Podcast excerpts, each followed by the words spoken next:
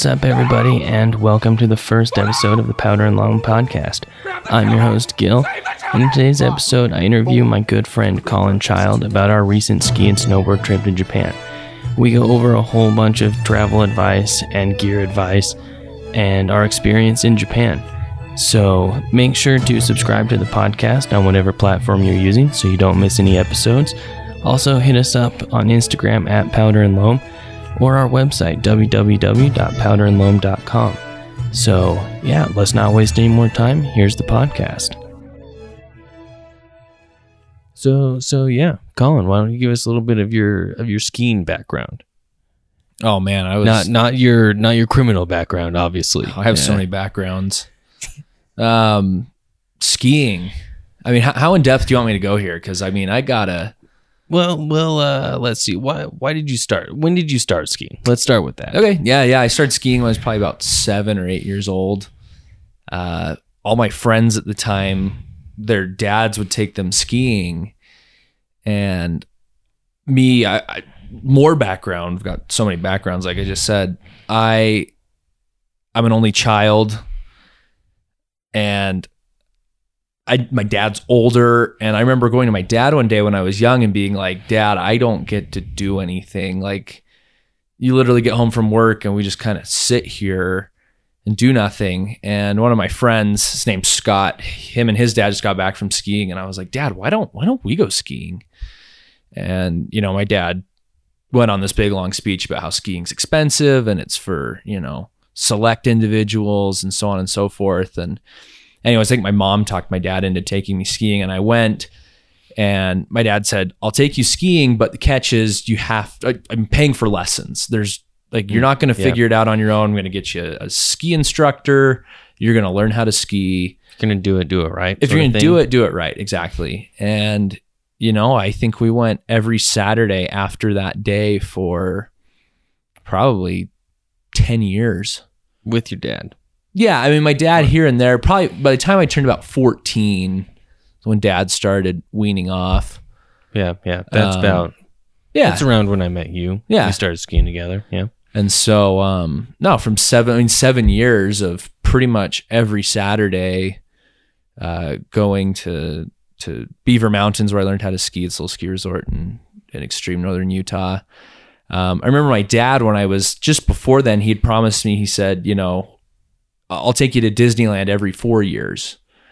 So we went once when I was like six or seven, and then when I turned ten or eleven, I can't remember how old I was. My dad said, "So are we going to Disneyland this year?" And I said, "No, I I want to go to a different ski resort besides Beaver Mountain." And I think my dad had this huge sigh of relief because he's like, "Oh, good, we can we can go somewhere else." No, no bacon wrapped turkey legs. or no, no bacon wrapped turkey legs, no corn dogs, no dull pineapple whip. Uh, and we ended up going to Powder Mountain, and my dad was like, "Sweet, I got out of that for like two hundred bucks." And I remember going to Powder Mountain and just being like, "Whoa, there's there's a lot more to this skiing thing than just you know the couple of slow chairs that we had up at Beaver Mountain." Yeah, yeah. And Because at that time we were skiing on. There were let's see, three double chairlifts three double chairlifts. You know, I think and a rope tow. and a rope tow. And I think the year after I started skiing, they put in a triple and opened up new terrain. This area called Marges. Yeah, yeah. That was around.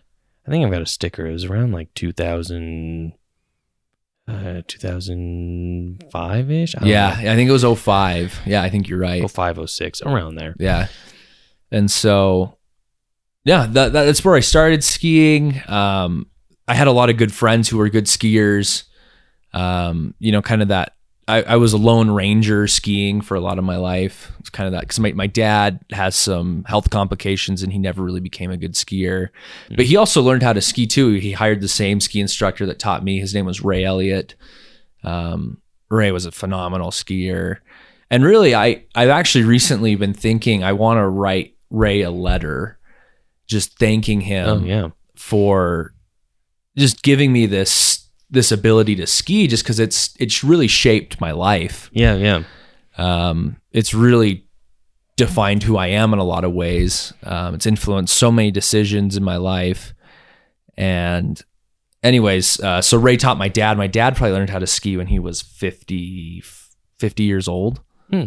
I didn't know that. Um, so, anyways, uh, you know, Ray taught my dad, and they became friends through that. And, um, anyways, no, it was cool. And then, you know, I, I kind of skied on my own because my dad and I were on very different levels skiing from the get go. And my dad would kind of stay on the lower stuff, and I was off exploring, doing different things. Um, I would occasionally go with friends, but mainly from the time that I was seven till I was 14, I just skied by myself and I loved it. I'd put, you know, Giro came out with a helmet that you could put headphones in. Yeah, I remember yeah. getting that for Christmas and I just would put on my iPod Classic with, With your tune-ups. my tune ups. That's exactly what they were called. They were the tune ups. And I think I had a Beach Boys CD that I downloaded to my iPod Classic. My no, my dad had, and I just remember listening to the Beach Boys, skiing. Seven, you know, ten year old Colin just cruising around. Um, it was a lot of fun, and you know, and then fourteen kind of got involved with you and Scott and some of our other friends, and we started Yeah. skiing as a group, and you know, it was fun being around different people just because it it totally pushed the level of skiing that we were involved in. Yeah, we were yeah. going faster, we were going to different places, we were Yeah. we were trying to get out of the normal ski spots as quickly as possible. Yeah. And um yeah, started skiing then. This is a long background in skiing. It's probably the world's longest intro into skiing, but um I started working in a ski shop um when I started college. I began seeing kind of this touring revolution begin Yeah. you know, probably when I started skiing, there were some people I associated with, and their dads were telemark skiers, Yeah. Yeah. and that was kind of the only way to get into the backcountry for a long time was telemark skis, skins, and I watched this whole backcountry ski revolution. You started to get, uh, I think it was Fritschi, Yep. you yep. know, had a frame binding that they were putting on skis that you could lock down the heel. Um, you know, and all of a sudden, all these brands began to develop. Pintech became a thing Yeah. Yeah. uh, you know, even mainstream brands, Marker came out with a you know touring binding in the Duke. Because your your first touring binding was a Duke or a Baron, wasn't it? It was a Duke, yeah. It was uh, the first pair of touring skis I ever touring skis I ever had. I guess I was in high school. I wasn't even in college. I was in high school. I had I mounted up some line Sir Francis Bacon second generation with uh, Marker Duke, and I think it tipped the scale at like twenty five pounds. um, Pulled your boot off going up the lift, sort of thing. Yeah, exactly. And I'm just like, how? What the crap? Like, how? What? Like, what's this all about? This is this is dumb. Did you even ever buy skins for those no, skis? never. No, no, never had skins for them. You know, originally the guy who sold me the skis, who's kind of now a, more of a staple, I guess you could say, in the snow sports industry, at least in in our part of the United States.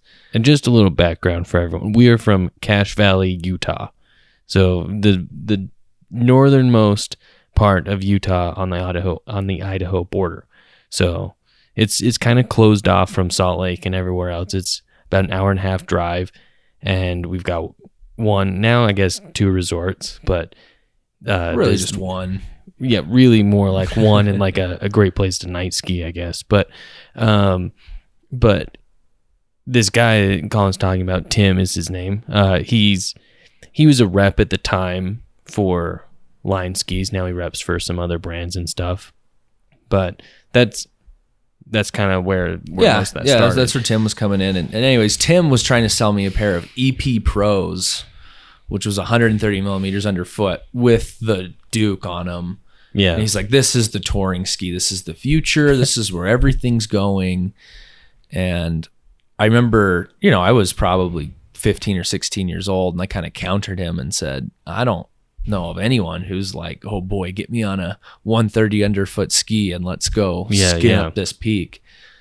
Um, but my, my first real pair of touring skis, they were it was it probably wasn't much better, but they were K2 Kung Fujases with that same Duke. I took the Duke off the bacon, put it on the Kung Fujas. Yeah, yeah. And it had the K2 was making pre-cut skins for their skis at the time. Uh, they had tip and tail holes, so you could just attach the skin right in. It made it really easy. yeah, yeah, yeah. And, you know, I think that was a great intro into kind of that touring world because then I found myself skiing in places that I had discovered kind of that side country, back country of my home resort. But all of a sudden I was going, I can go off that ridge over there and I can come right back up to where I know I can get back into the resort. And so then I started experimenting with, well, maybe I just dip off over here, maybe just kind of look over there. And, you know, thankfully, I, I, not to toot my own horn, but I feel like I've been blessed with some common sense. It was from a baby boomer generation father that was super careful about everything that he did.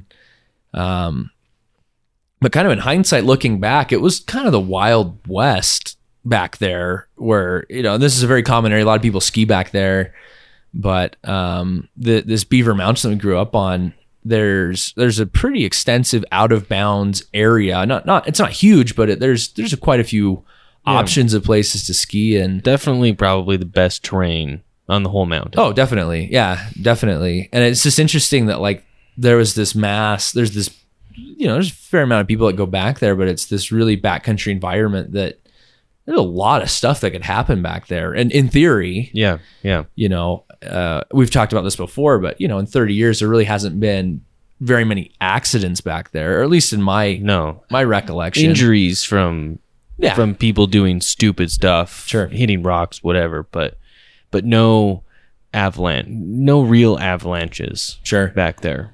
So, anyways, Fortunately. I I, uh, I took a took a break from skiing for a couple of years. I decided to to serve a mission for my church.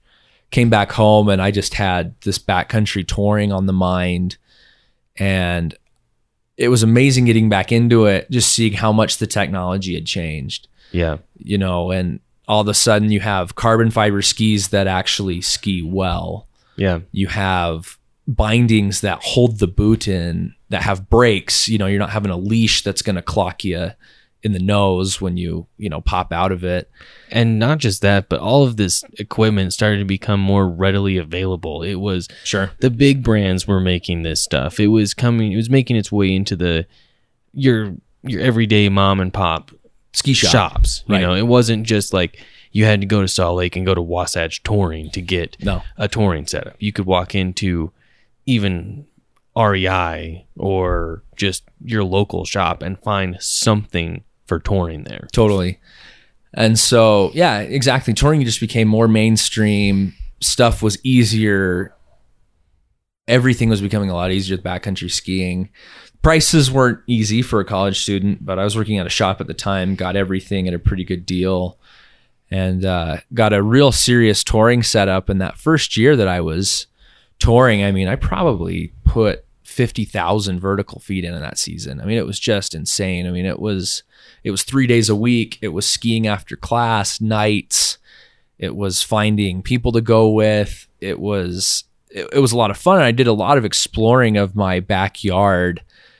And i realized that little logan utah in cache valley was this powder paradise really there's so much terrain that was available the second you put skins on your skis that you know i i kind of had this envy of living in the wasatch front or living in you know bozeman or you know another kind of skiing community that has close access to backcountry terrain. But i was it was dawning on me that man my my hometown's probably about as good as it gets. Um Well, before that, we had all bought season passes to resorts on the Wasatch Front, like Alta, Snowbird, Brighton, Park City, all of these places that we thought that's the place we have to be. right you know I, I think the the ski resorts did such a great job of marketing to people especially park city did a great job marketing snowbird alta cottonwood canyon resorts ski utah and you know i remember ditching class going to snowbird and it was a 20 inch day and i remember getting two laps in Yeah. before it was just like chop. And not that I don't like some soft chop now and then, but I remember just thinking like, holy crap, it's a Tuesday. Like what is Salt Lake City doing on a Tuesday that there's thousands of people up here skiing? And what how is this worth it? How is it worth missing work or school or whatever it is for a few good runs, especially at this time when I was beginning to realize that, man, I can, you know, I put in a lot more effort, but I'm getting higher quality runs just going off into the backcountry. And, you know, I, I, I still love skiing snowbird and Alta on a powder day. I mean, there's really no better place on earth, you know, to ski consistent powder that's close to a major city Yeah. in the United States where consistently you're going to have 10, 15 inch days a year at least, you Yeah, know, kind of yeah. bare minimum sort of a thing. Um, but no, and, and that was another thing too. At, at Beaver, I was limited by the train, and, and I, I thank my dad for taking me to Alta when I was a kid. Um, you know, because all of a sudden I found myself on stuff, and I'm like, whoa, people ski this, and it's like, yeah, they do. And that's what really fueled that kind of backcountry obsession as well is, you know i got to a point in my skiing where it didn't matter what it was as long as there wasn't you know a 30 20 foot cliff in the middle of it i felt pretty dang confident on it. Um you know even to the point where i was like holy smokes i could this could get out of hand pretty quick and anyways that, that that's kind of the long and the short of my skiing background is i went from a non-skiing family. My dad took a chance on me. You know, I, I I think there's probably ten sports I started as a kid and never really took off with. Yeah. And my dad scratched his head, going, "Oh, here we go again. Here's another two thousand bucks on something that he'll never do."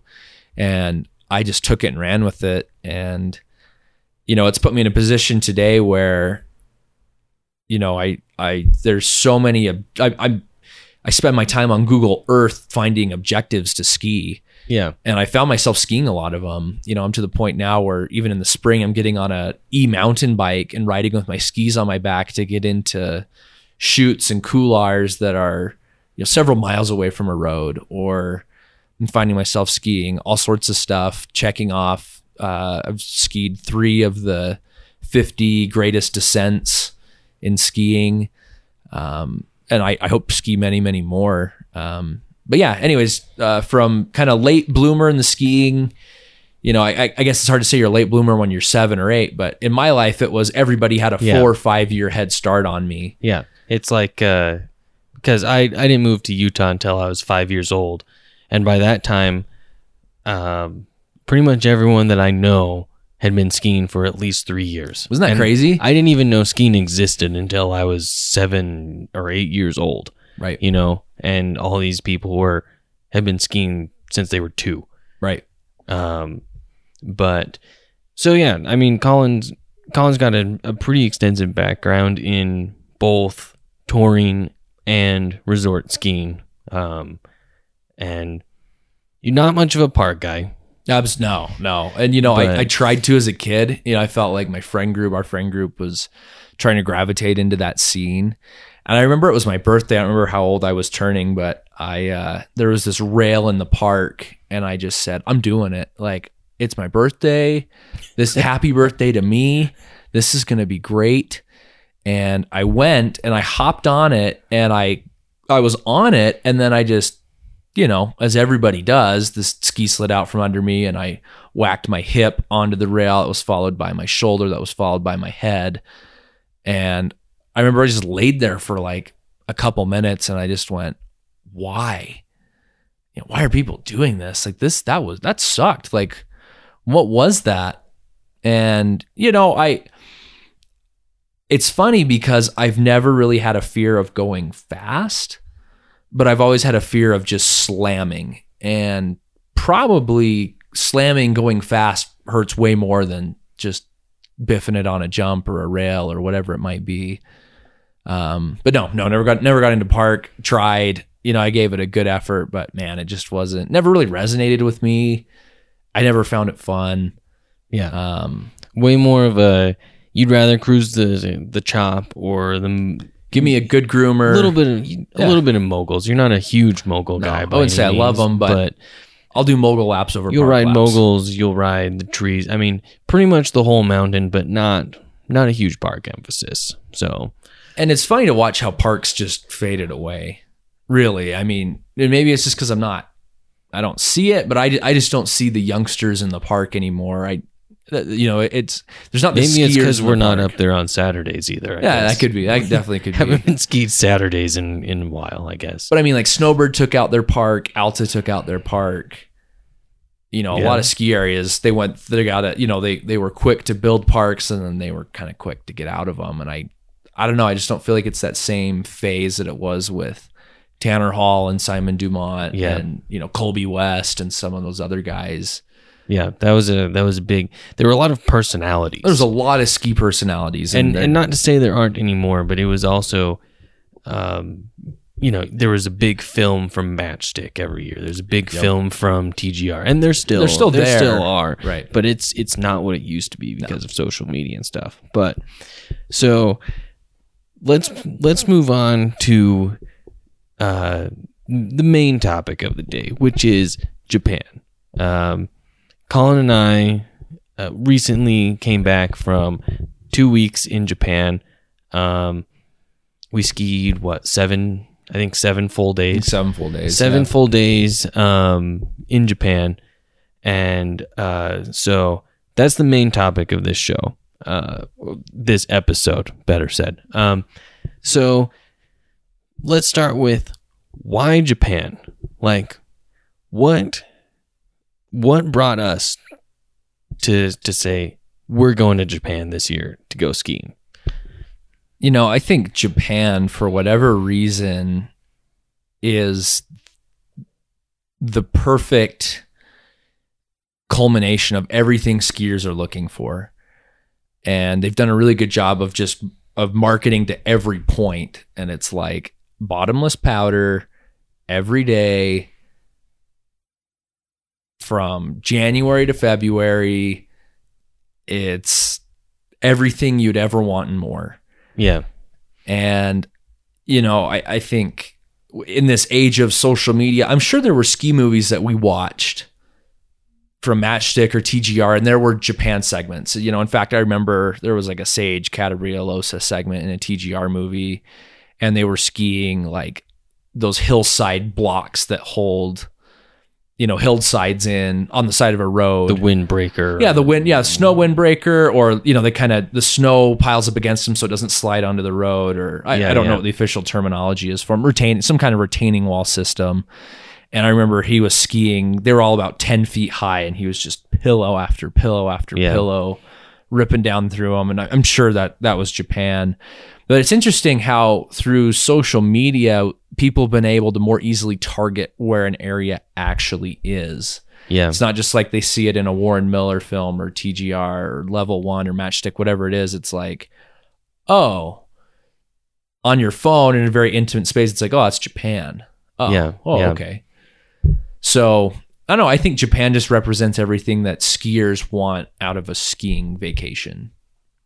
Yeah, I I totally agree. Um, and like we've both been to, um, most, yeah, I wouldn't say all, but we've been to all but maybe like three resorts in Utah, Yeah. probably. Yeah. I mean, it, yeah. Yep. Um, I mean, and and various other places. I've traveled to to Canada and skied Whistler a couple times, and you've have you you skied in Canada, or did I- you I've- just I've go never, up there? I've never skied. Oh yeah, yeah, I have. I've skied Fernie. I've skied Fernie in, in British Columbia, um, but I've skied in Washington, Oregon, Idaho, Montana, Wyoming, Utah. Yeah, You know, most of the the Intermountain West and Northwest. I've been Yeah. to a lot of areas in there.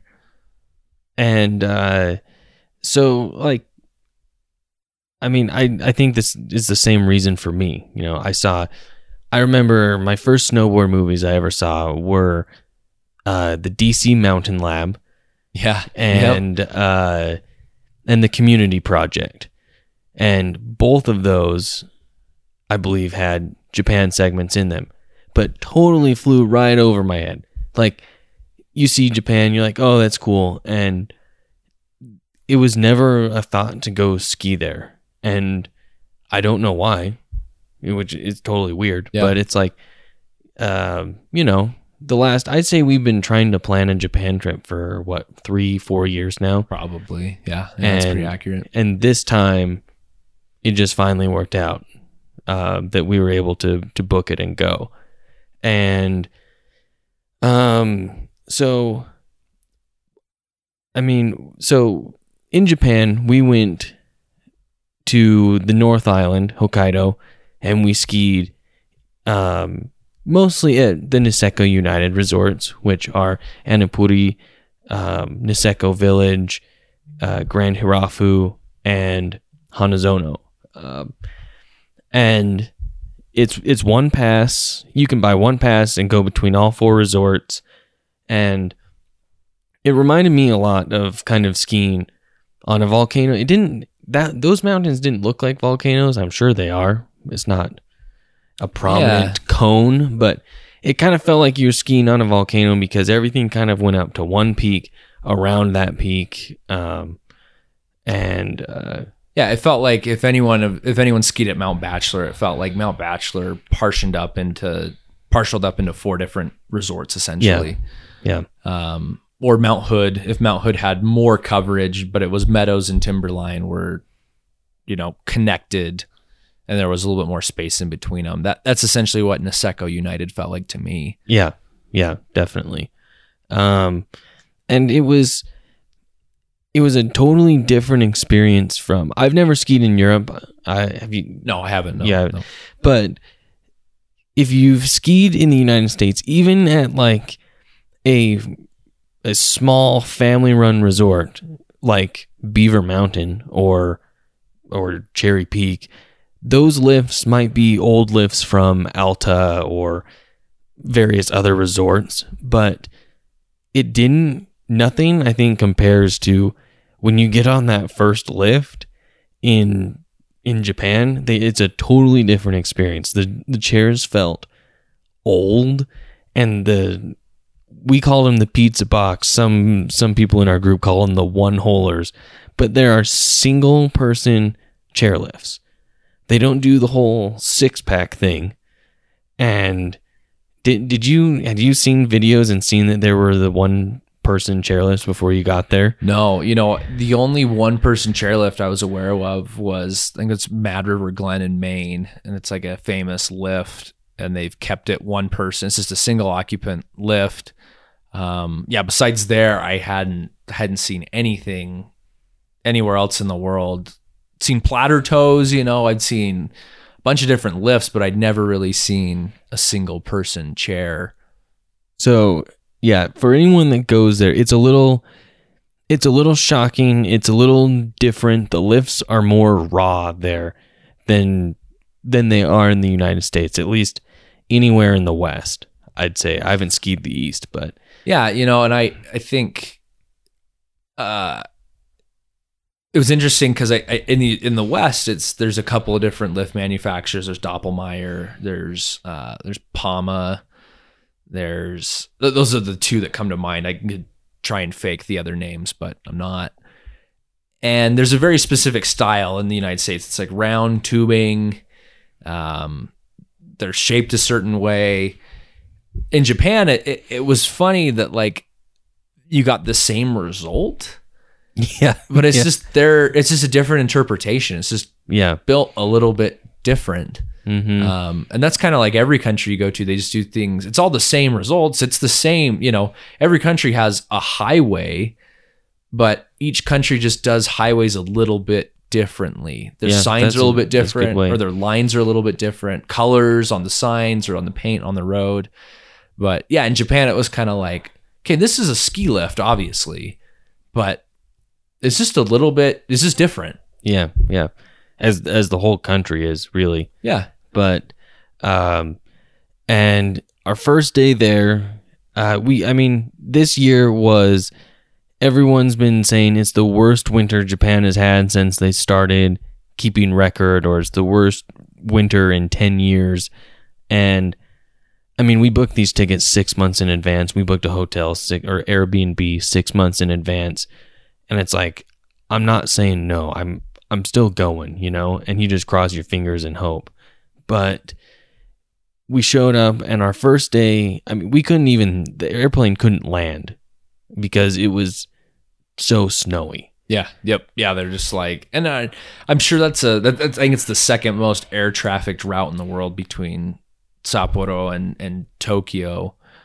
But um, yeah, like they were warning us, like, hey, it's very possible that you get up there and you're coming right back to Tokyo because it's going to be snowed out. yeah And we were like, and I'm sure it happens every time it snows up there. It's just a little precautionary note they put up for everyone. But when we landed, I mean, it was it was There, down. there was a solid, probably what six to eight inches yeah on the airport.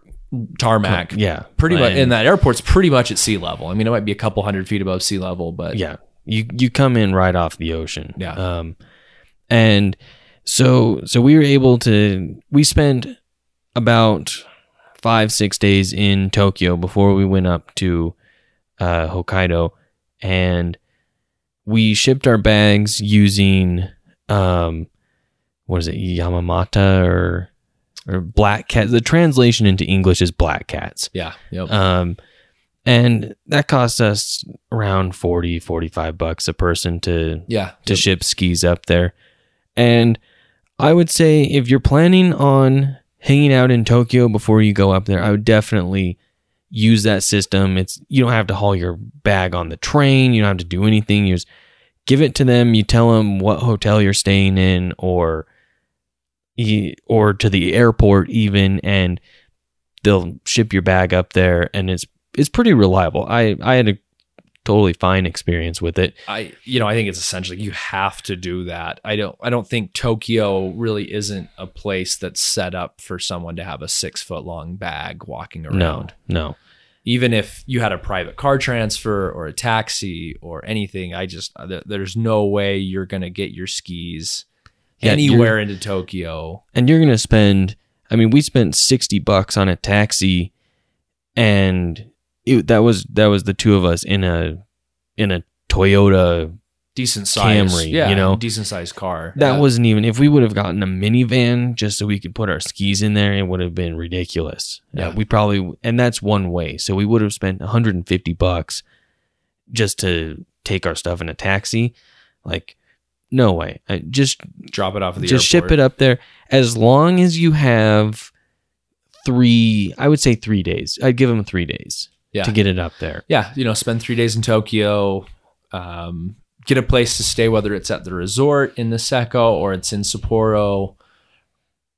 Find a good base to base out of up there, ship them there. It, it's the best $45, $50 you're ever going to spend on a Japanese ski vacation. yeah and then um flights and then we hung out in tokyo for a few days and then we hopped on a flight from tokyo to sapporo and um that worked out pretty well japan has a uh i don't know if it's a government sponsored or if it's just an airline thing but you can get tickets to fly domestically around japan as a foreigner right i mean you book the tickets so You know, it's funny. I've been to I've been to more than 30 countries now and Japan is really the only country that I've been to where it's like, "Oh, you're a foreigner? Let's make things cheaper for you." yeah You know, you go to Latin America, you go to Europe, you go to Africa, you go to, you know, Oceania, you get down there and it's like, "Oh, you're not a citizen? Oh, that'll be the price plus $20." yeah And Japan's like, no, we're going to give you a foreign fare. So I, I think flights, they have it broken down. I think there's flights from 60 to $100, but you can get any domestic fare in Japan between 60 and $100 fixed all year round. That, that price doesn't vary. So if you want to fly from Tokyo to Hokkaido, it was $100 flat fee yep no tax, hundred dollars even. There might have been a few surcharges or things there, but it was pretty much a hundred bucks even. and that wasn't even that wasn't on like some cheap budget airline either we No, flew on on, japan airlines Japan, Japan Airlines ANA as well on the phone does the same yep thing. We I think we got two check bags. yeah we, We could have had, had two two check, check bags. bags. we got a carry-on and your personal item just like you're flying delta or united well Yeah, yeah so like it was it was really awesome to have to have that available and so if you're spending less than three days in tokyo figure out how to get your bag i mean you can get your bag on the train um you're gonna get a lot of weird looks and hopefully you're not there during rush hour because then you're lucky to get yourself in the train sometimes. But you know, just even handling our bags, our roller bags, or I had a big kind of base camp duffel style. yeah, I felt like I was at a huge disadvantage getting on a train with just luggage, yeah, definitely. let alone like a big long ski bag with two pairs of skis in there. I mean, it would have been really difficult, really inconvenient. Um, you know, and I'm I'm someone that I, I'm pretty fearless when it comes to lugging my stuff around. For work, I have to carry a lot of baggage places, and it baggage doesn't really scare me at all. It doesn't doesn't bother me. Let's better put. But man, I could not imagine trying to get a ski bag.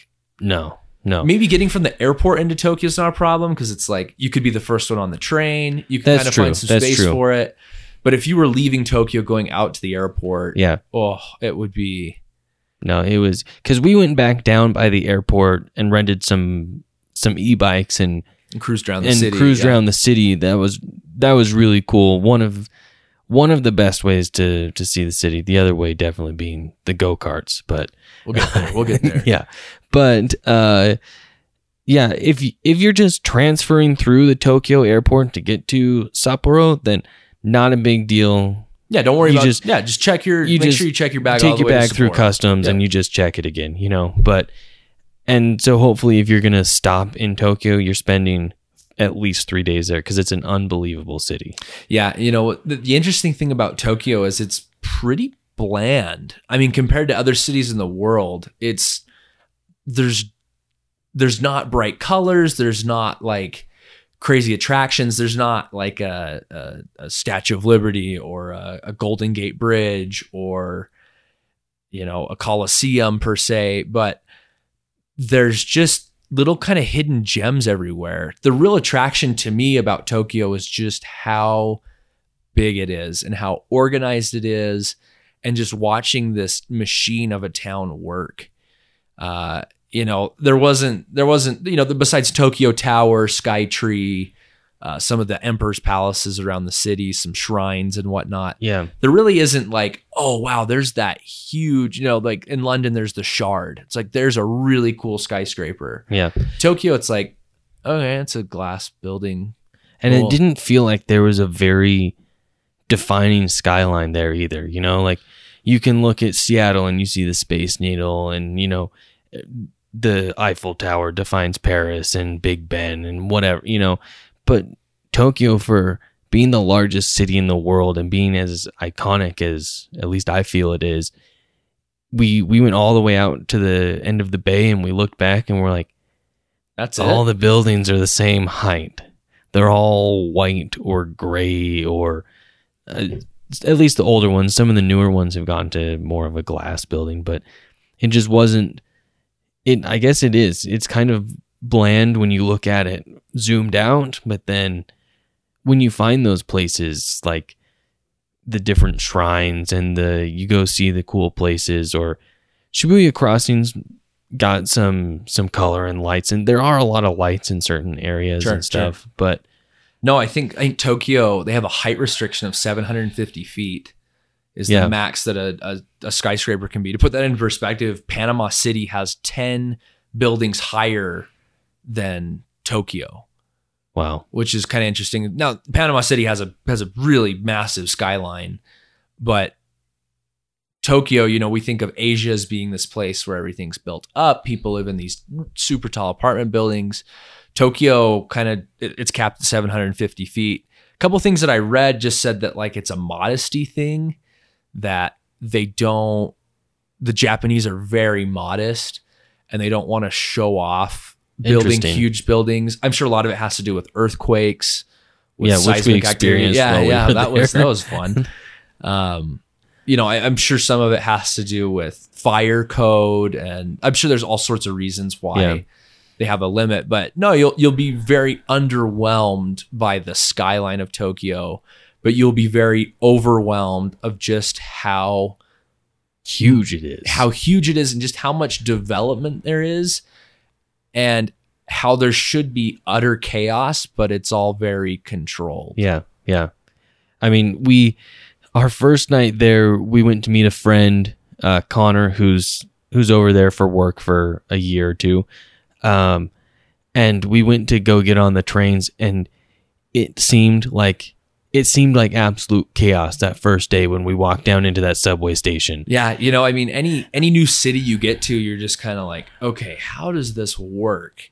And I feel like most cities have this pattern of, okay, there's a public transit system, you've got the bus, or they have some kind of subterranean train, or they have a light rail surface train system, and it's all very one dimensional, and you can pretty much figure that out. But in Tokyo, it's like, okay, there's three levels to this. Yeah. There's this company that owns this line. There's this other company that owns this other line. The subway belongs to this company. The above ground trains belong to this company. And it really takes a good while to figure it out. And I'm sure we could have done reading. I'm sure there's some great articles about it. Yeah, we didn't do a whole lot of preparing. No, we didn't. For, for the trains, I guess. Right, right. But, you know, it's just one of those things where you just kind of have to show up and you just have to budget, you know, the first day an hour to, you know, maybe 30 minutes to an hour of, of error time where it's like, okay, I've got to figure out how do I get the right ticket for things? How do I get to the right places? Et cetera, et cetera. Yeah. But really, once you figure it out, it's pretty simple. It's a well-oiled machine. It's a well-oiled machine. There's because we both spent considerable amounts of time in Latin America too, and Yeah. Yep. down there it's well, where's that bus go? Well, that one goes to the market. Well, how do you know? I don't know. I just It stops that, here that- usually. Yeah, that that colored bus is just always here. Well, where's the bus stop? Oh, it's just uh, about a block down there. You'll see a tree. In in in Japan, it's it's the train is there, like everyone says, it's there within within thirty seconds Abs- yeah. Yep. easily, and it's you know everyone gets on, gets off, and moves to their transfers. And once you figure that out, it is an amazing system. It is, you know, and I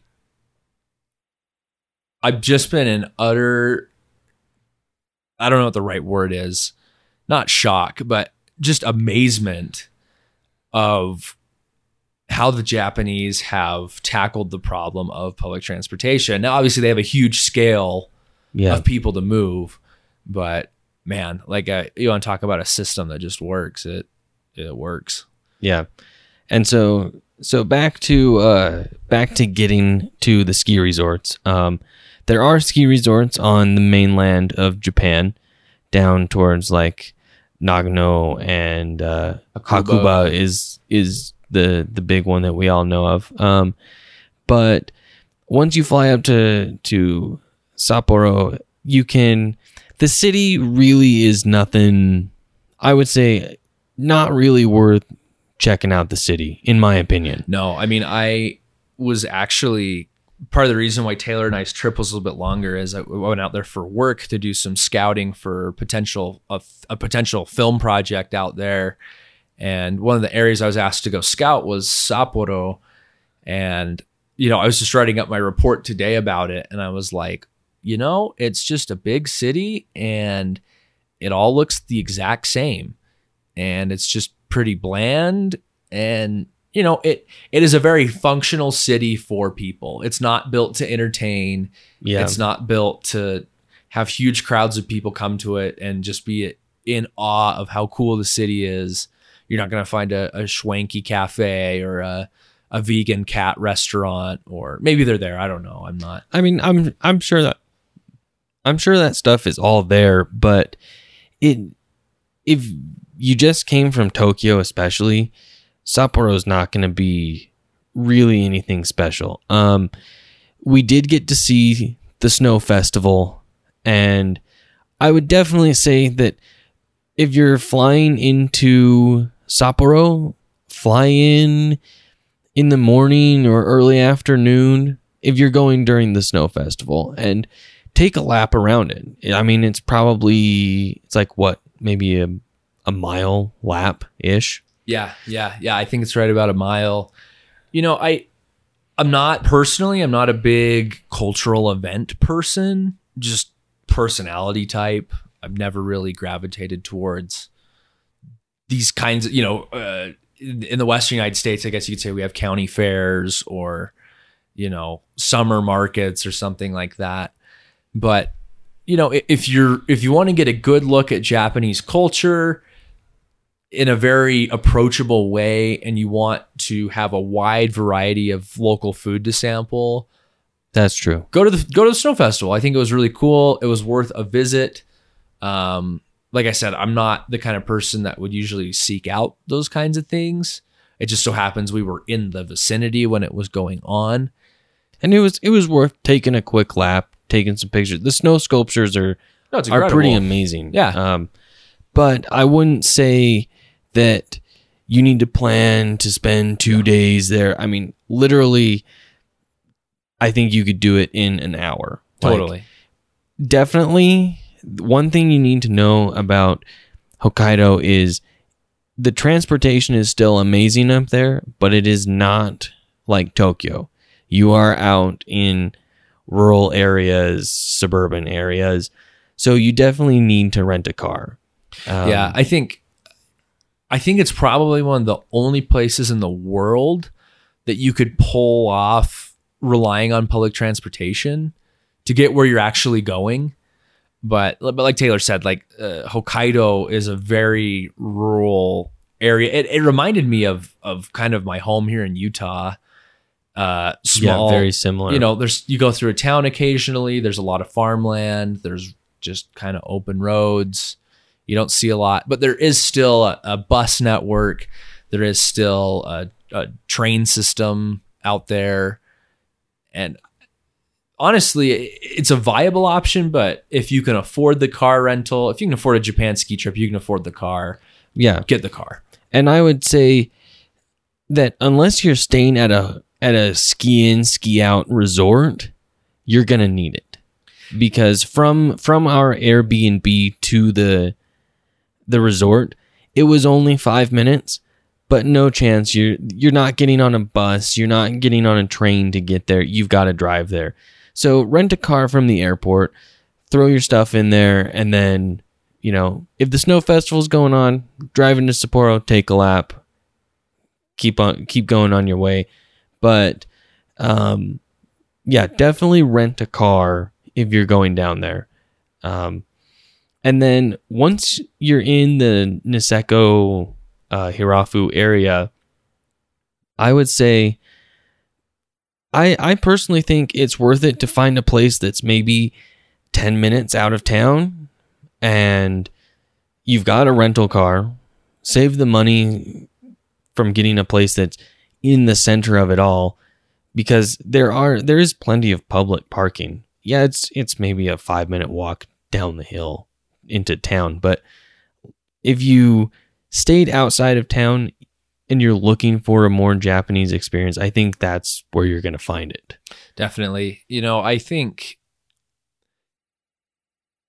you know find find the cheapest accommodation you can. Rent spend the money on the car get the cheaper accommodation. Even if it's a 10 minute 20 minute drive to the resort i think it's worth it having your own transportation to go places rather than being in the the center of the action. Depends on the kind of traveler you are or and, and more importantly the kind of skier you are. Maybe you're more of an après skier and après-vous.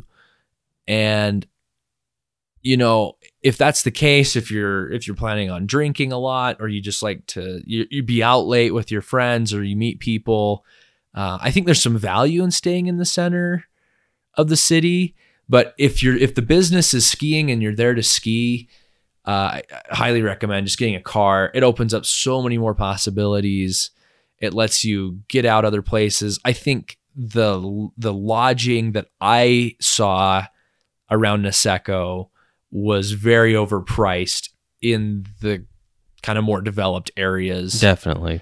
And I, I'd save the money, go stand in a town a little bit further out, have the car, get an Airbnb. Uh, that that's what I would do.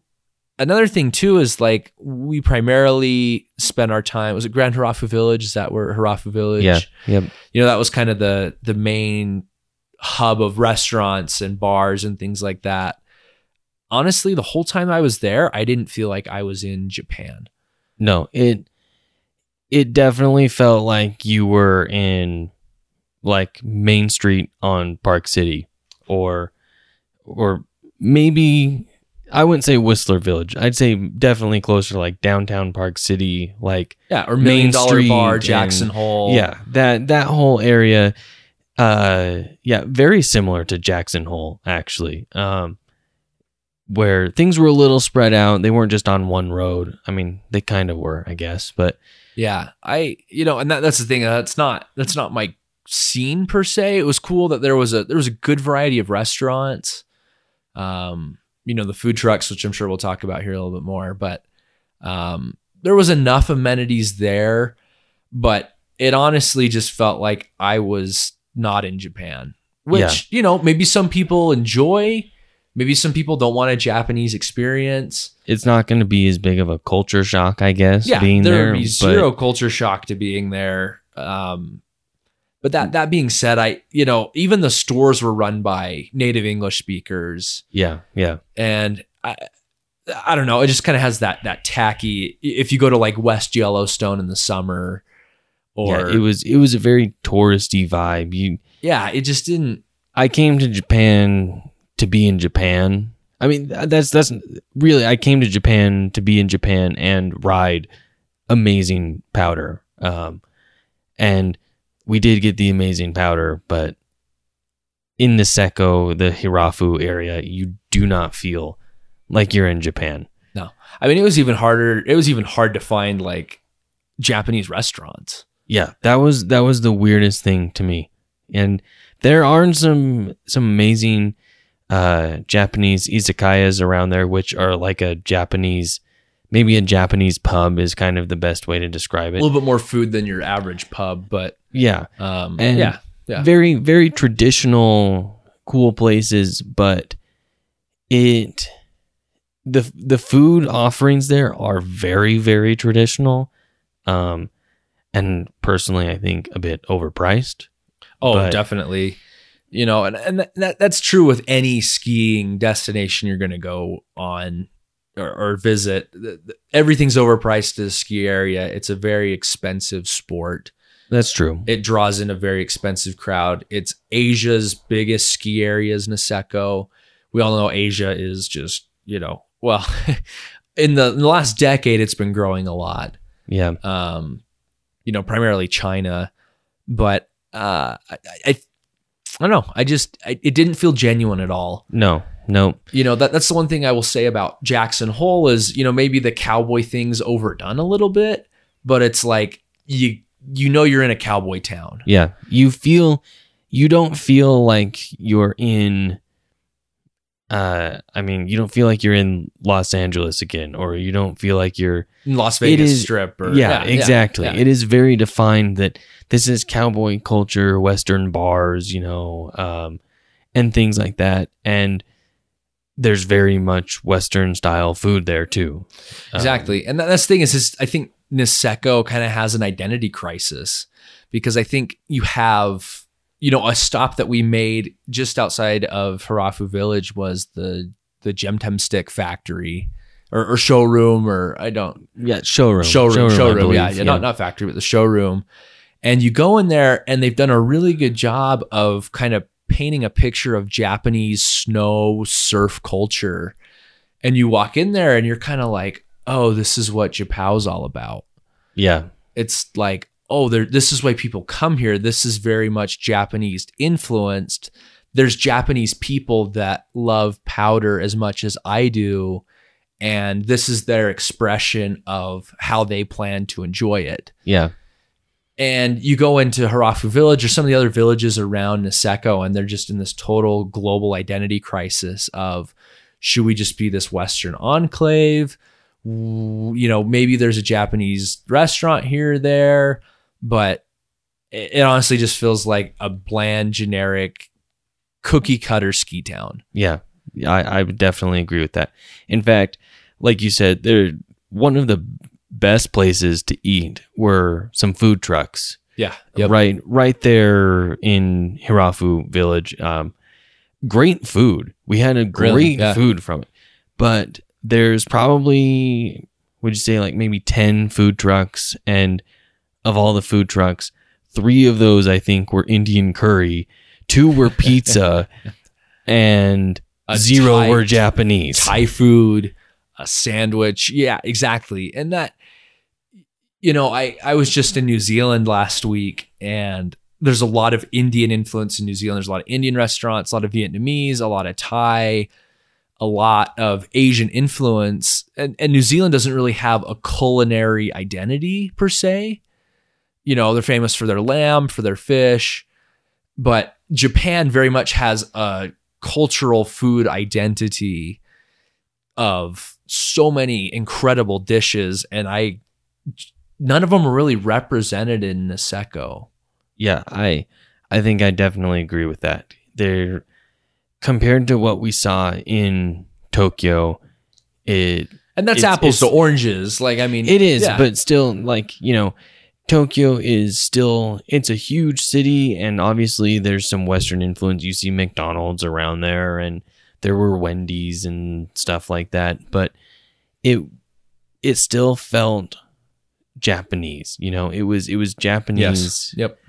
Yep. uh, modern Japanese, but Japanese at its core, very much more than uh, than it felt like in Niseko. Absolutely. You know, it's too bad that the the Gentemstick people, business owners couldn't have more influence on kind of the the town vibe around Niseko. Cuz I think that's an important part of skiing and in here in the west, I think there's a there's there's towns that have done better jobs than others, but overall there's a very much a western culture feel in the west. You go to a ski resort in the west, and it's either mining or cowboy themed. There's very much of a, a a cultural element to it. You feel like you're living vicariously through somebody who's seeing this area for the first time. Uh, The Japanese ski vibe, at least in Niseko, was. Hey, we're just all a bunch of you know Westerners from Australia or the It United was States very Australian. or Canada, and we're just kind of here and we're going to bring what we like to the table and just kind of shut out anything else. Yeah, And I don't know who has control of the town. I don't know. Anyways, I, the the vibe was fake. Is Yeah. is all that, that Yeah. that's that's my it was not authentic. Yeah, Yep. definitely agree. But um, the the main reason, I mean, one of the biggest reasons that you will go to Japan is to, or go skiing in Japan is to ride the the famous JaPow. You know, um, yeah yep and it's especially being from Utah, it's it's hard to say I'm going to go somewhere else to ride amazing dry cold smoke blower pow. Um because like the license plate say, it is the best snow on earth in Utah. Um that being said, I think that the Japanese snow is hands down the closest that I've ever come to Utah. Yeah and- yeah, yep. it was it was everything that that we'd seen in movies. It was everything that we could have hoped to have ridden i think. Definitely. You know, I think sometimes you see unrealistic portrayals of skiing in Canada or the Western United States. You know, everyone dreams of "Oh, I'm going to go on that that trip to Big Sky or Jackson Hole, and I'm going to be skiing waist deep powder, and that probably happens a couple times a month. Odds are you're not. Your ski trip is not going to involve waist deep powder. yeah i went to i went to whistler twice two years in a row once in january once in uh, early march and the time i went in january was nuking all december. It was supposed to be amazing. Got up there. Um, it rained one day and was bulletproof ice. And the other day it was so foggy that you couldn't see 10 feet in front of you. And then the second time when I went in March, I got one day of 12 inches and it was like, well, this is this is crap. It's really icy underneath and you know, it it just wasn't it wasn't what all of the movies lead you to believe that Whistler is. Now Whistler's an amazing place, but you you roll into Japan and we skied 7 days like we said. The first day there was like what, maybe two inches, three inches. I mean, the very first day, it was like it was it was clear and it was like it was icy.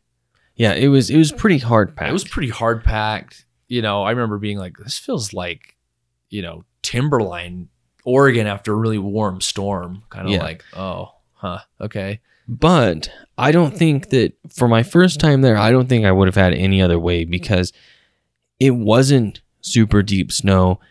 And so we were able to very easily traverse across things. We were, it was clear so we could see where we were going. And we just explored the whole mountain that day. We picked out, okay, where are going to be the fun zones to ride when this storm does come in, you know? And I think that was that was perfect. Um, if you're not if you're not going to pay to have a guide with you, which I think for most people is probably very um, very worthwhile. It's a very tempting option. Yes, absolutely. Um, I think that with both of our backcountry experience and we've watched a whole lot of very in-depth videos that we had a pretty good idea of where the good zones were going to be. And we can read terrain and say hey that looks good. That looks like it's not going to roll out. And um, we we definitely we found the goods i'd say. Yeah, you know, I it's hard, you know, the weather is the weather. And it is so hard to plan anything. I you know, I work in the in the in the filming industry and you just you just don't know what the weather's going to do. You can be in the driest place on earth. I've been in the Atacama Desert and we we had rain. You know what I mean? Like you just never know what the weather's going to do, especially on a ski trip. And I, I honestly say with pretty good confidence, if you do decide to go on a skiing trip to Japan, as long as you give yourself seven to 10 days, there's a really, really good chance that you're going to ski great snow. yeah at least at least one of those days At least one of those days. And I don't think there's very many places where you could give that not guarantee, but that sat that that kind of, you know, reassurance that hey, you're you're gonna ski Japan. Yeah. And that first day was was a great exploring day and then for 5 days straight we got between 8 and 12 inches every single day. Yeah, you know, it, it was it was crazy. I remember we were sitting in this bar just getting some gyoza or something, and I just poked our friend Connor and I said, "Dude, it's it's nuking again." You know, and we looked outside and it's just coming down, and I was like, "What is this place? This place is incredible." And you know, I I've never really been a big truster of the weather forecast, like I've been saying and the weather forecast was really hard to read out there. You know, the, the Japanese version, the AccuWeather version, you know, Weather Underground, whatever your source of weather is. It was just really, as most coastal areas are, it was really hard to predict their forecast. Be like, okay, yeah, like, definitely. you know, so you really, there's really nothing. I I have not, I've yet to find a great Japan resource. Yeah, even the snow reporting, at least for Niseko United, then the snow reporting, you know, we're used to here in the states, like Snowbird has a has a stick at the top, and they've got machines and sensors and all this stuff, and they can tell you exactly how much snow they got overnight in the last 24 in the last 72 whatever from their website. You can even google snowbird snow report and the snowbird report will come up first thing on google. But to find out how much snow they got in Niseko United, it's just it's some dude who runs like a a very early 2000s looking HTML website who goes out there and measured it measures it himself. So because of that, you don't get a snow forecast or snow report until 10 after 8 and the lift starts spinning in 20 minutes. Yeah, you know, and I I- think that's kind of what's some of the magic of it is there's been some times in the United States that I've based trips off of the weather forecast and I've been disappointed. And you know, or oh man, Snowbird just got eight inches today. Oh well, you know, hard pass. You know, I, you know, anything less than a foot, like eye roll. But you know, I the the cool thing about Japan was we were just kind of forced every day to just go out and like like Taylor said, we had five days straight of powder, and we just kind of learned that if we just keep going out, it's just gonna keep being there. Yeah. And you know, sure, there towards the end of our trip, there were the, they they weren't getting snow consistently. You know, maybe an inch here, or, you know, Yeah. a couple of things here or there, but you just kind of had to go to know. Yeah, well, and and with that, you kind of knew it. It was Japan is the it's it's a well-oiled machine that Mother Nature runs up there. It's the craziest thing. It's you know you get up there in the morning and it's clear, and the mornings are great, and then I'd say early, late morning, very early afternoon, it gets pretty cloudy and socked in for a sec then early to late afternoon it kind of clears out and then late afternoon early evening the snow starts to roll back in. And you can tell pretty easy like hey at 9 p.m what's it look like outside? Is it nuking? Okay it's going to be good. And every time that there was good snow it was nuking at 9 p.m 8 9 p.m but then those days that it didn't snow you'd look out the window and be like oh hey it's snowing. And then 30 minutes later it wasn't Yeah, you know, and I, and just put things into perspective. Niseko, I think it's like ten miles from the ocean as the crow flies. You know, it's it's not. yeah it's definitely close because you could see it from the peak Yeah, you can see it from the very top of Niseko, and you know it it just gets ocean weather storm. You know where you're fairly high, you know latitude, and you just get ocean weather storms. And you know, kind of touching back to what Taylor was talking about with the snow quality. You know, I, I think Utah definitely has the greatest snow on earth. I think the Intermountain West from Montana down to Utah just gets super dry snow. I mean, it's a desert. It's a desert that gets a lot of snow, high desert. And, you know, Japan, definitely the snow was heavier. You know, it, it stuck to metal. It, it looks like the Northwest. You know, I'm sure there's days that Japan gets warmer storms or, you know, gets And I more think that- coastal weather. i think that down south that happens a lot more than, Than it up does north, up in yeah. hokkaido but- Totally. But man, just this combination of ocean precipitation followed by they, claim it's cold Siberian winds that come down and kind of dry out the ocean storms. And it- it's just the perfect recipe for deep powder. Yeah. And the the consistency felt very much like the Utah powder that we're used to seeing. But then just because there's that humidity right down low, it does the weirdest thing where it'll kind of stick into these little blocks and whenever you make a slash, it sprays snow so high and so far and then it just lingers there. So I mean, multiple times it was like the the turn of your life and then absolute terror because you couldn't see anything.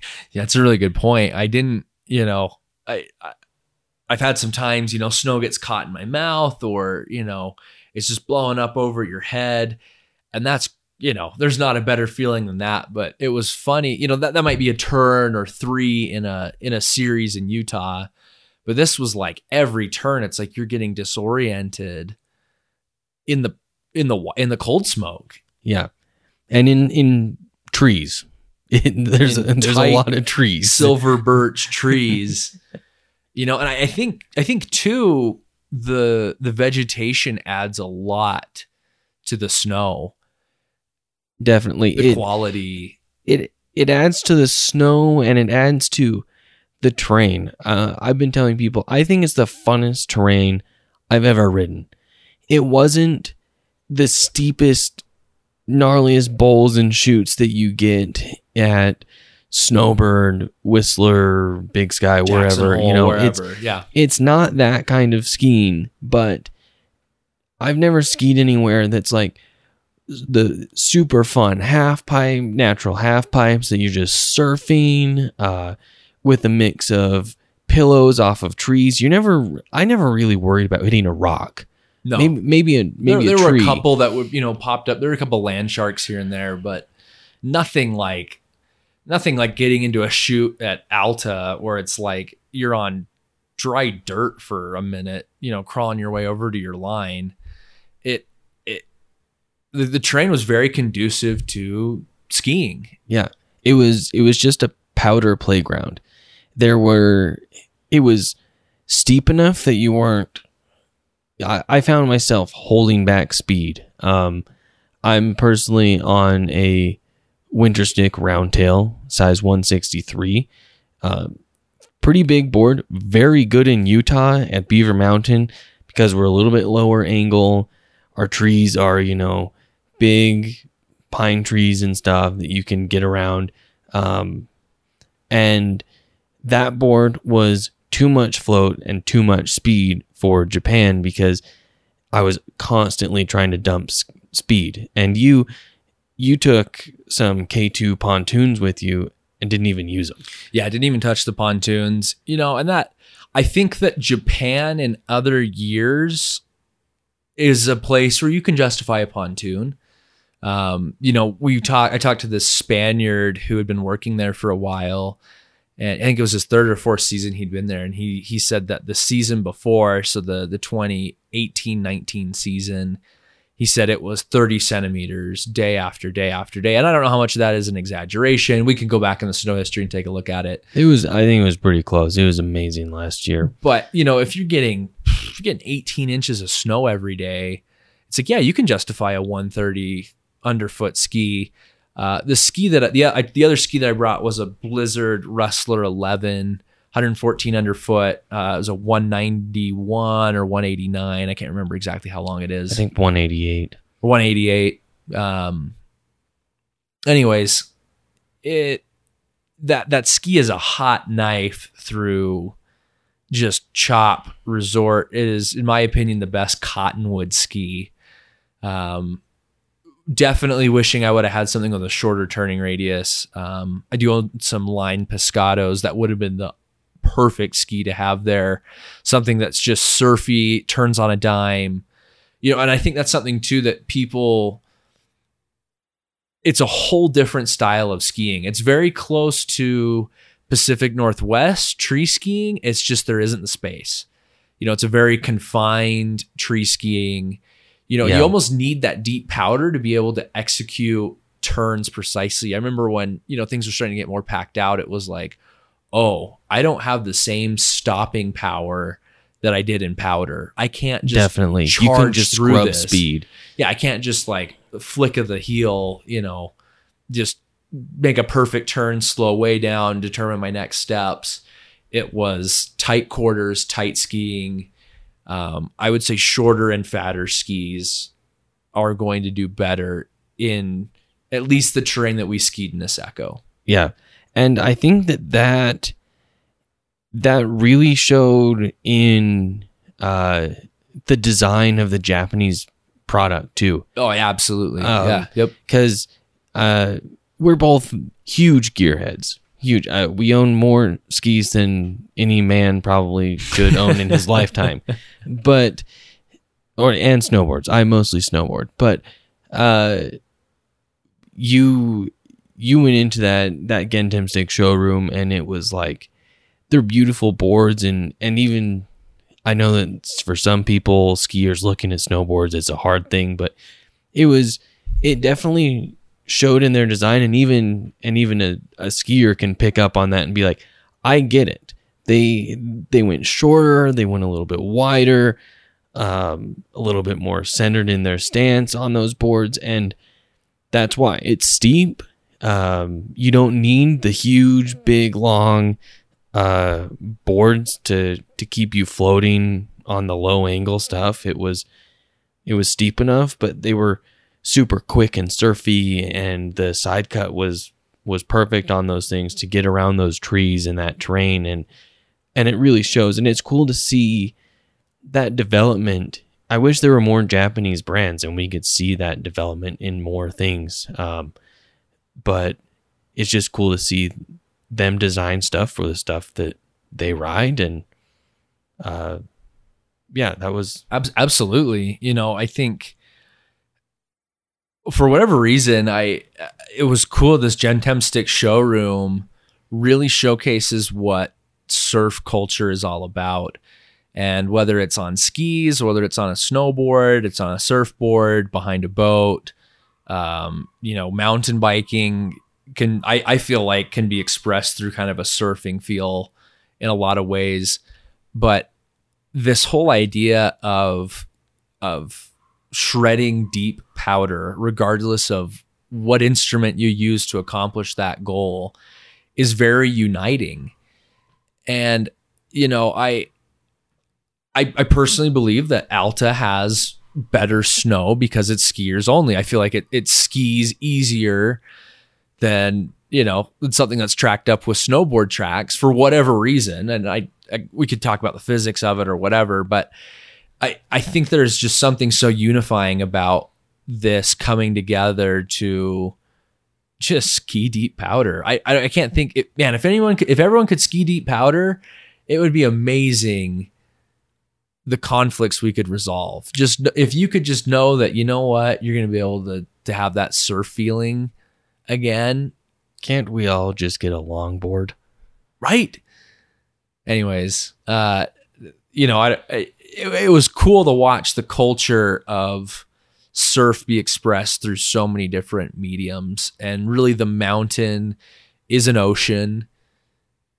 It's just a different kind of water.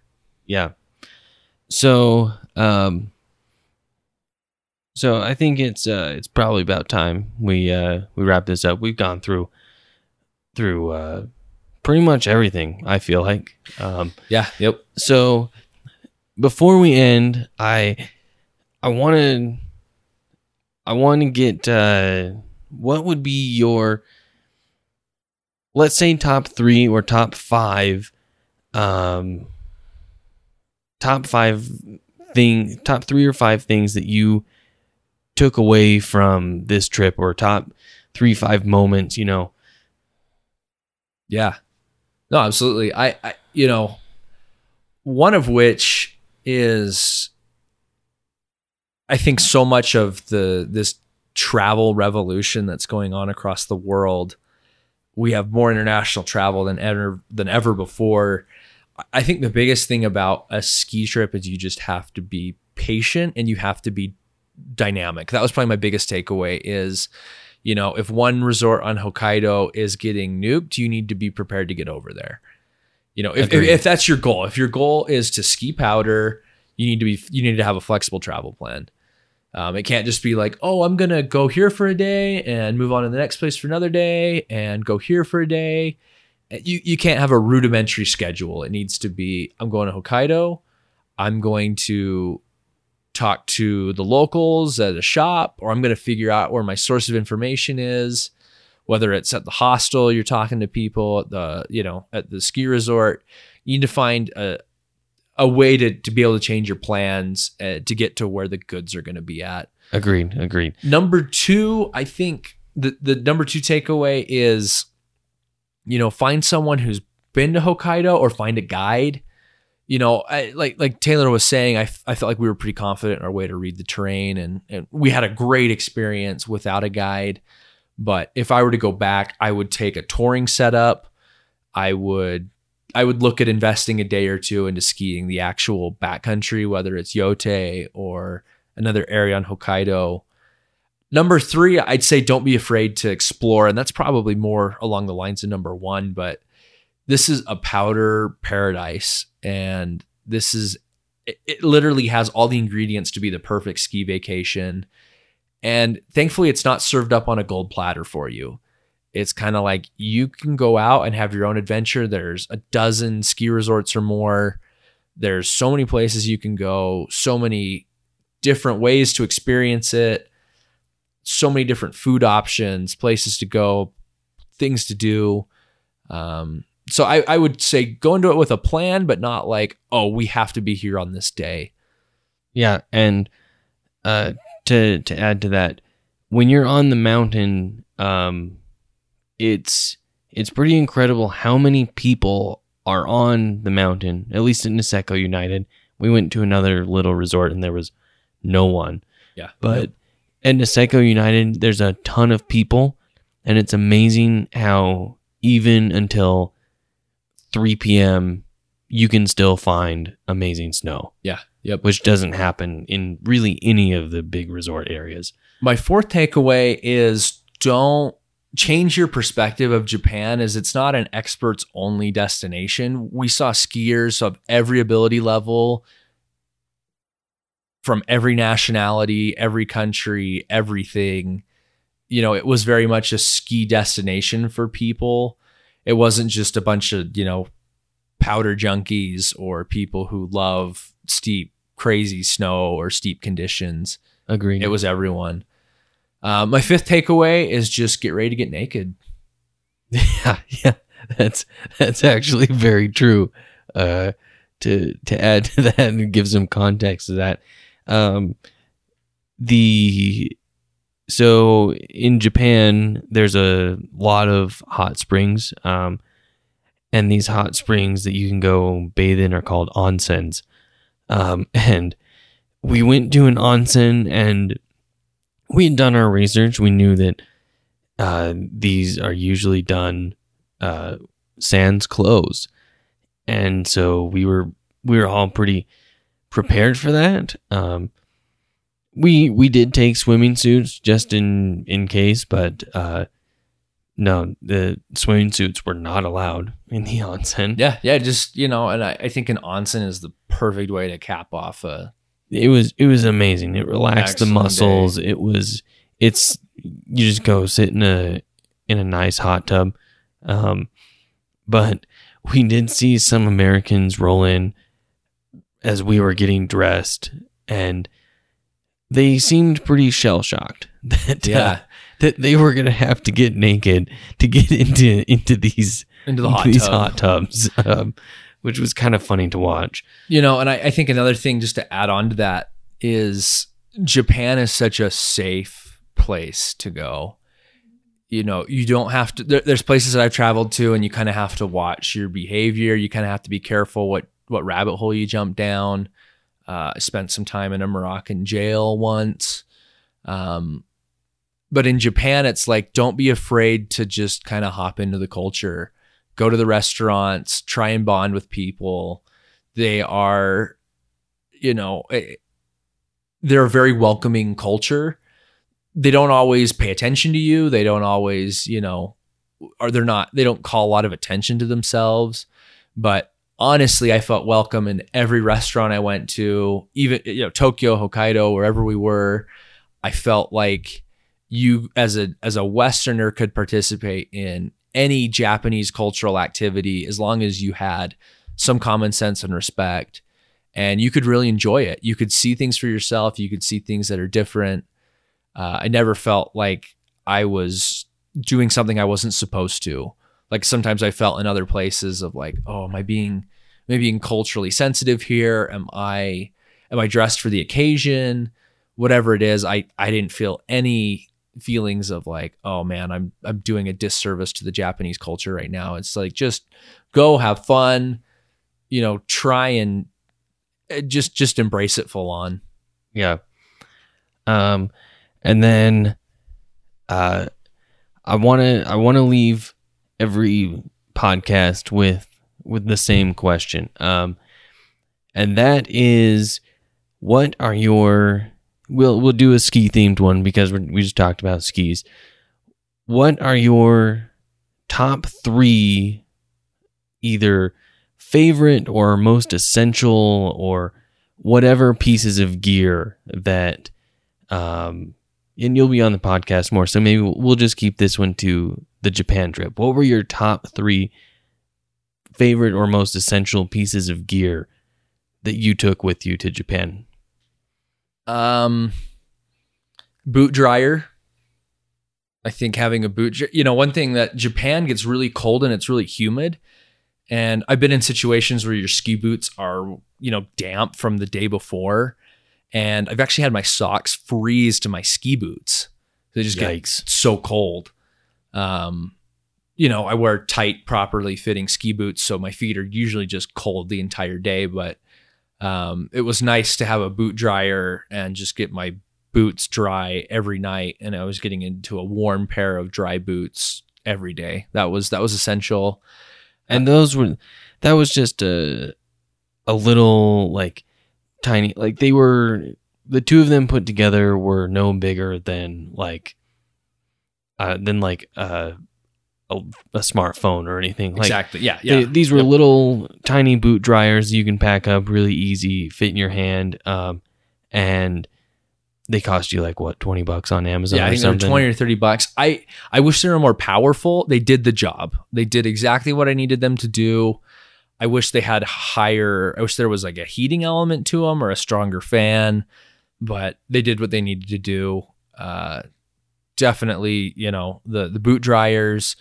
Two, I would say just uh, warm clothes. I was surprised how cold we were some of the days. Uh, typically, I try and dress less, especially here, even though on a cold day, because it's like I'm doing really hard skiing.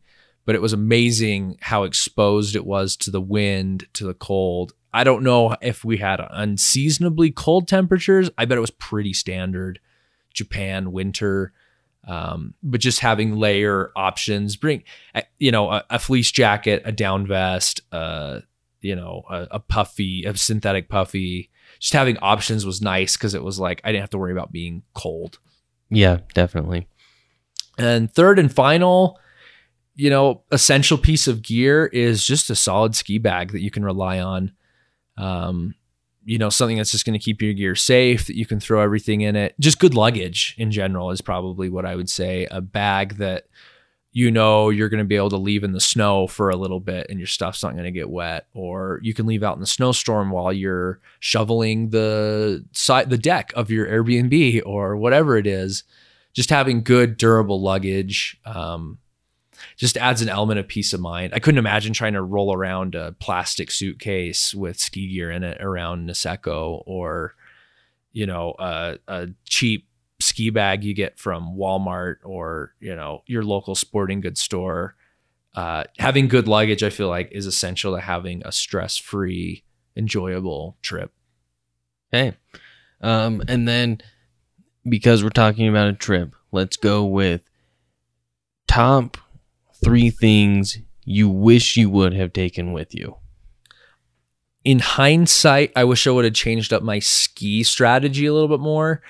I definitely went for fat, big mountain skis. I wish I would have had uh, a nimble powder ski, like a Line Pescado or uh, Sir Francis Bacon, uh, a K2 Pinnacle 115, uh, something a little bit shorter. Like I said, I took a Blizzard Rustler 11 it was just a little too long. I found myself not being able to make some of the turns I wanted to, just because of the the turning radius, the snow conditions, things like that.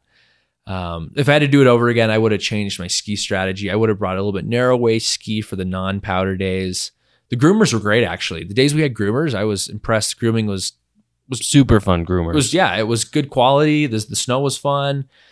Um, but yeah, I would change up my ski strategy a little bit. Two, I would have uh, if when I go back, I will take a touring setup. Um, you know, I would take the full avalanche. You know, I, I would have brought a beacon and an airbag, uh, both of which I have. Um, and if my group I was with would have had those as well, it would have just added a little bit more margin of safety. Uh, I don't, I don't think that we were really in areas that I felt in too much of danger. I wouldn't have been there but I would have just brought some more margin of safety items for side country access.